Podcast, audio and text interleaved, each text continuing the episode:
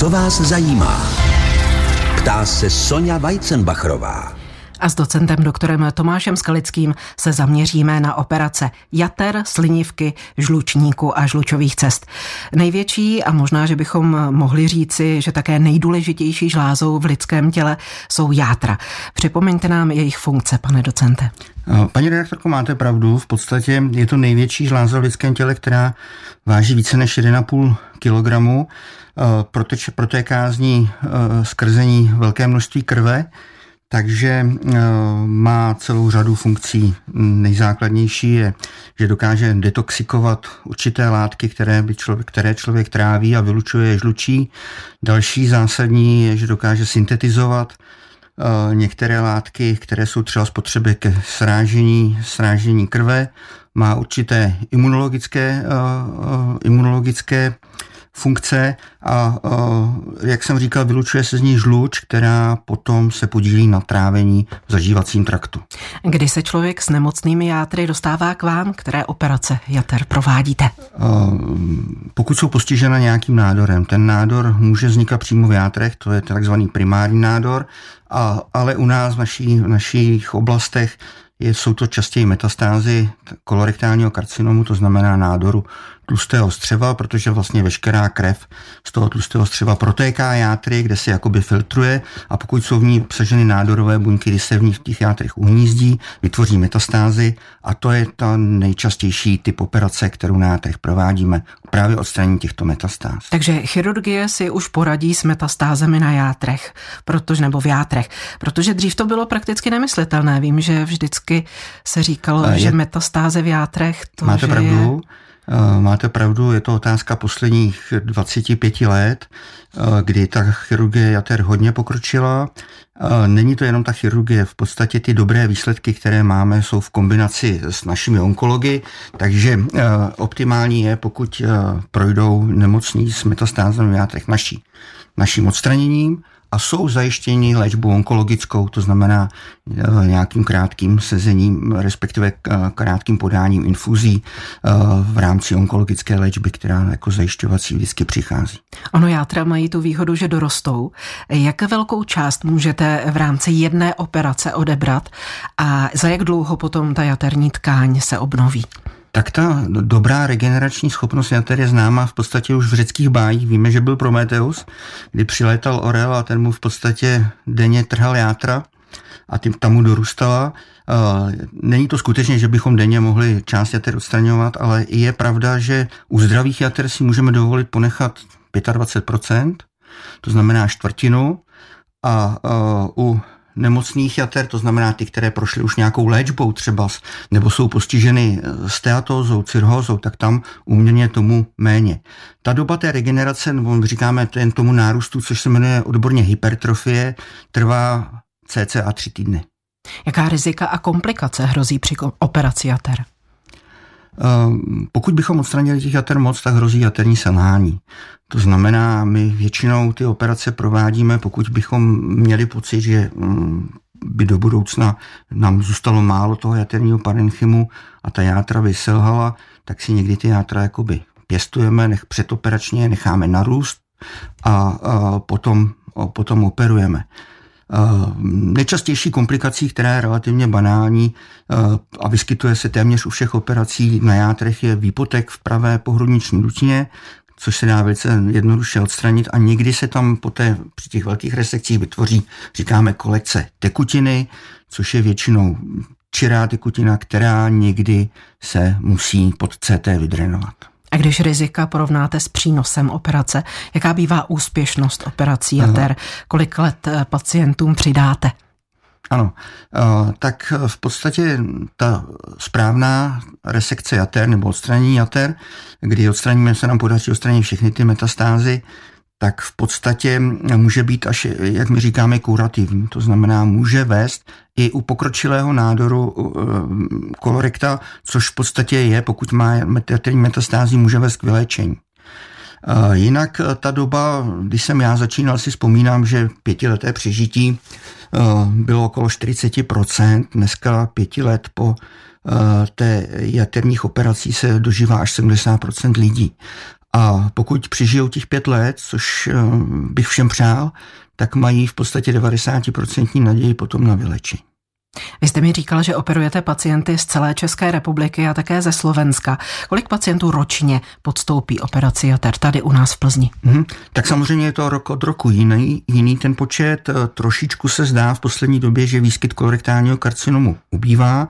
Tím i se zmenšuje ten počet uh, nemocných, kteří mají jaterní metastázy toho kolorektálního karcinomu a operujeme od 80 do 110 uh, pacientů v průběhu roku.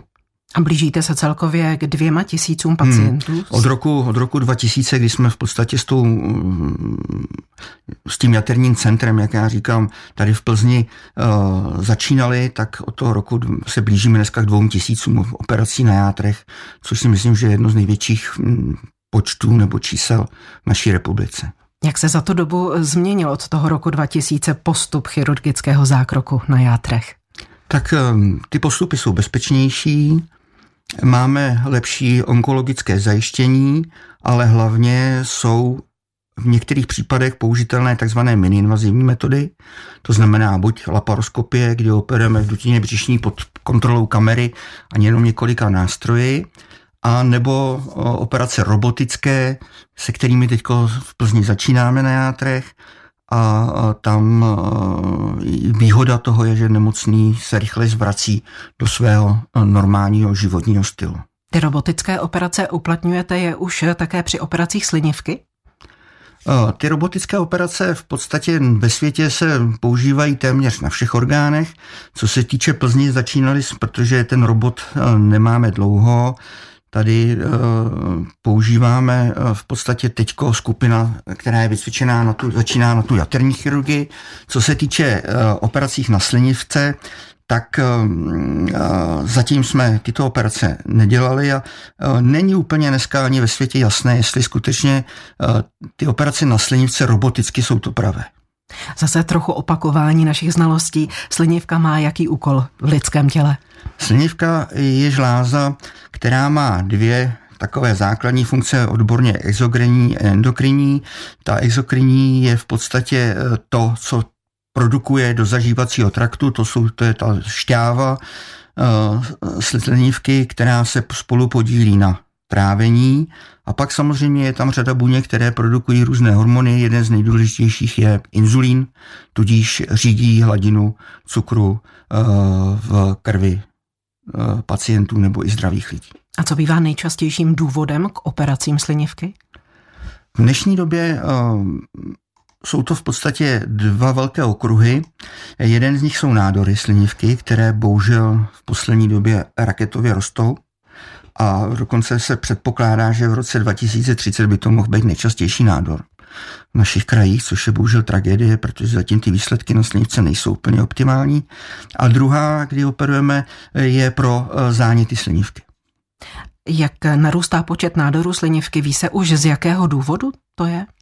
Tak um, pokud bychom to věděli, tak si myslím, že už bychom byli nositeli Nobelovy ceny dneska. Ta, uh, těch, zřejmě to bude multifaktoriální, to znamená, těch příčin, těch příčin bude mnoho.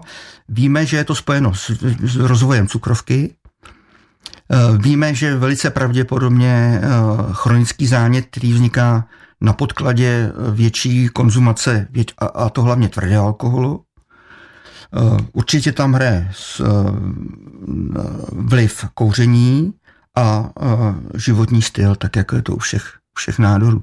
To znamená, my si to tak jako pěstujeme trošku sami naším pohodlným způsobem života. A u rakoviny slinivky je velký problém, že je dlouho, opravdu dlouho bezpříznaková. Jak se na ní obvykle přijde?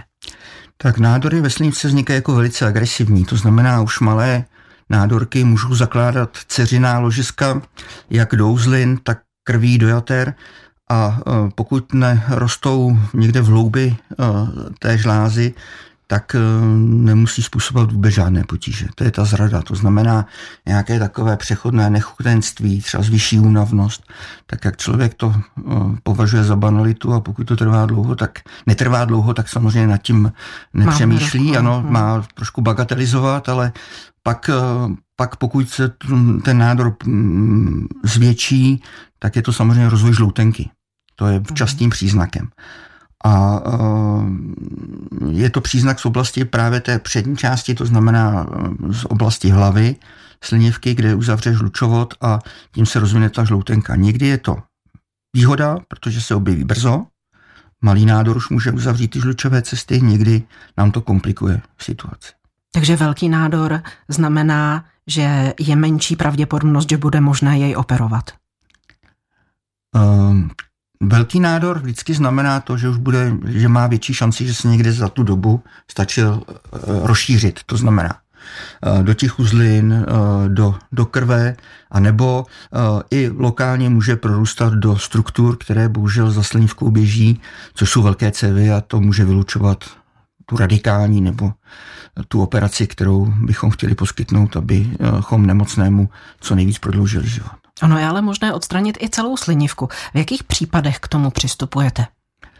Eh, tak snažíme se vždycky část slinivky ponechat a to je z důvodu právě produkce toho inzulínu, protože pokud odstraníme eh, žlázu celou, tak většinou je to potom trvalé diabetes, cukrovka pro toho nemocného, ale nikdy se nedá nic dělat a pokud je to nádor na více místech, tak eh, nám nikdy nezbývá, než odstranit celou, celou žlázu. Co vás zajímá? Dnes na téma operace jater, slinivky, žlučníku a žlučových cest s panem docentem Tomášem Skalickým, chirurgem z Plzeňské fakultní nemocnice. Mluvili jsme o operacích nádorů slinivky. Vy jste se zmínil o tom, že operují se i záněty slinivky. To se týká jak akutních, tak chronických zánětů? Ano, kdy v podstatě ty chronické se operují jen pouze menšina u těch nemocných, to, kterým to způsobuje třeba skruté bolesti, ale ča, daleko častěji operujeme ty akutní záněty, kdy, protože tam v podstatě ten akutní zánět způsobí, že část té žlázy podbě podlehne nekroze, odumře a do toho se někdy dostane infekce. A my samozřejmě potom bojujeme s tou infekcí, takže ty operace většinou bývají opakované, Eh, je to na dlouhou dobu léčení, není to žádná legrace a ta akutní, ten akutní zánět slinivky může být až v 50% smrtelný. Co jste mě překvapil, hmm. to je velké hmm. číslo. Hmm. Jak časté bývají potom komplikace u operací slinivky, zánětů a nádorů? No, pokud odumře celá ta žláza, tak je to stejné, jako pokud bychom ji odstranili, to znamená, ten člověk je trvalé diabetik, hmm. má horší trávení, Eh, co se týče těch, eh, těch operací pro tu chronickou pankreatitidu, tak tam samozřejmě eh, těch komplikací bývá míň, ale ta žláza už většinou nefunguje tak, jak má, protože je zničena tím chronickým zánětem. Když se zaměříme ještě, jak jsme slíbili, na operace žlučníku a žlučových cest. Like má představu, že zejména operace žlučových kamenů jsou snadné, jsou časté, provádějí se jako na běžícím pásu. Je to opravdu tak, pane docente? Tak máte pravdu v tom, že to je v podstatě nejčastější plánovaná operace všude na světě. To znamená, ti cholecystektomí se dělají desetitisíce, statisíce eh, ročně na celém, na celém světě. Eh, je pravda, že eh, ta vlastní operace dneska se provádí laparoskopicky nebo roboticky, většinou laparoskopicky, protože tato metoda je dostatečná. Eh, samozřejmě, hm, pokud není provedena tak, jak má, může může ty, můžou, mohou ty komplikace být poměrně závažné, pokud se třeba sporaní cévy nebo pokud se poraní, poraní žlučovod. Proto, jak já říkám, no, pokud ten vnitřní stav v tom nemocném není, není úplně optimální, je tam třeba chronický zánět, tak je lepší to převést na klasickou operaci, než se snažit dokončit každou cenu laparoskopy a něco tam v uvozovkách vyvést. Mezi klasické operace se dnes už řadí i robotické operace, nebo ne? Ne. Klasické operace jsou z řezu, hmm. to znamená, se používá takový ten řez, který je v pravém podžebří, nebo nějaká podelna, podelný řez a uh, miniinvazivní je laparoskopie a robotická chirurgie. Ten princip, co se odehrává v dutině břišní, je identický. Jak při té klasické, tak při té robotické, tak při té laparoskopické. Hmm, problémem je ta jizva nebo ten řez, který samozřejmě se čím je větší hůř hojí, ty lidi potřebují víc analgetik, déle se to hojí, déle zůstávají v nemocnici. Mnozí pacienti s kamínky ve žlučníku váhají, jestli se nechat operovat. Je v pořádku to operaci odkládat, snažit se o nějakou jinou léčbu? Víte, taky je to, je to samozřejmě individuální. Pokud mi bude 85 a budu mít s, tím, s těmi kamínky, kterými nikdy nedělali potíže, tak je to na zvážení. Pokud mi bude 20 a budu mít před sebou celý život, tak je jasné, že ty kameny uh, tam způsobují chronický zánět a každý chronický zánět může být nějakou prekancerózou. To znamená, že se do budoucna z toho může vyvinout nádor. A stává se potom například, že při operaci žlučníkových kamenů eh, v tom žlučníku najdete i nádor? Není to časté, ale čas od času se stane, že skutečně si myslíme, že odoperujeme žlučník, kde je chronický zánět a patolog nám popíše, tak to není jenom chronický zánět, ale máte tam přítomný nádorový buňky a podle toho my se potom musíme zařídit. Postup je jaký? Postup je, že po té laparoskopii, eh, pokud většinou to není na našem pracovišti, tak ty lidé přijdou k nám a my musíme udělat takzvanou radikální cholecystektomii, což je v podstatě eh, odstranění lůžka, kde ležel ten žlučník, kam by se ty buňky mohly rozšířit a potom jsou to eh, spádové uzliny, do kterých by se znova ten nádor mohl, mohl šířit. Takže potom, pokud se nám to podaří všechno odstranit, tak zase ta prognóza je relativně slušná. Napsala nám posluchačka z Plzně, na sonu mi byly na játrech zjištěny dvě cysty 7x3 cm. Jak se to léčí? Eh, pokud jsou to skutečně jenom prosté cysty a pacientka nemá žádné potíže, není zapotřebí s nimi nic dělat. Měla by být sledována zpočátku třeba z poroce dále až po pěti letech, kontrolní ultrazvuk. Eh, pokud by začaly se zvětšovat nebo tlačit, pak eh, existuje Eh, možnost chirurgicky zasáhnout a nemocná může přijít do jaterní poradny FNA. Kde hledat další informace, pane docente? Vy jste dneska sebou do vysílání přinesl i novou knížku HPB chirurgie. Ta je určená i pro laickou veřejnost? To je kniha, kterou jsme jako, mm, je to druhé vydání, už se trošku pochlubím, že to není poprvé. První vyšla v roce 2010 to je druhé vydání. Je to mm, knížka, která je specializovaná, je cílená hlavně na, na lékaře. Nicméně mm, dostupná ta kniha je i pro léky, pokud by si chtěli číst, určitě můžu. Docent doktor Tomáš Skalický z chirurgické kliniky fakultní nemocnice Plzeň se nám věnoval v dnešním Co vás zajímá rádia vašeho kraje. My vám děkujeme, ať se vám daří naslyšenou. Já vám taky děkuji naslyšenou a přeji všem pevné zdraví.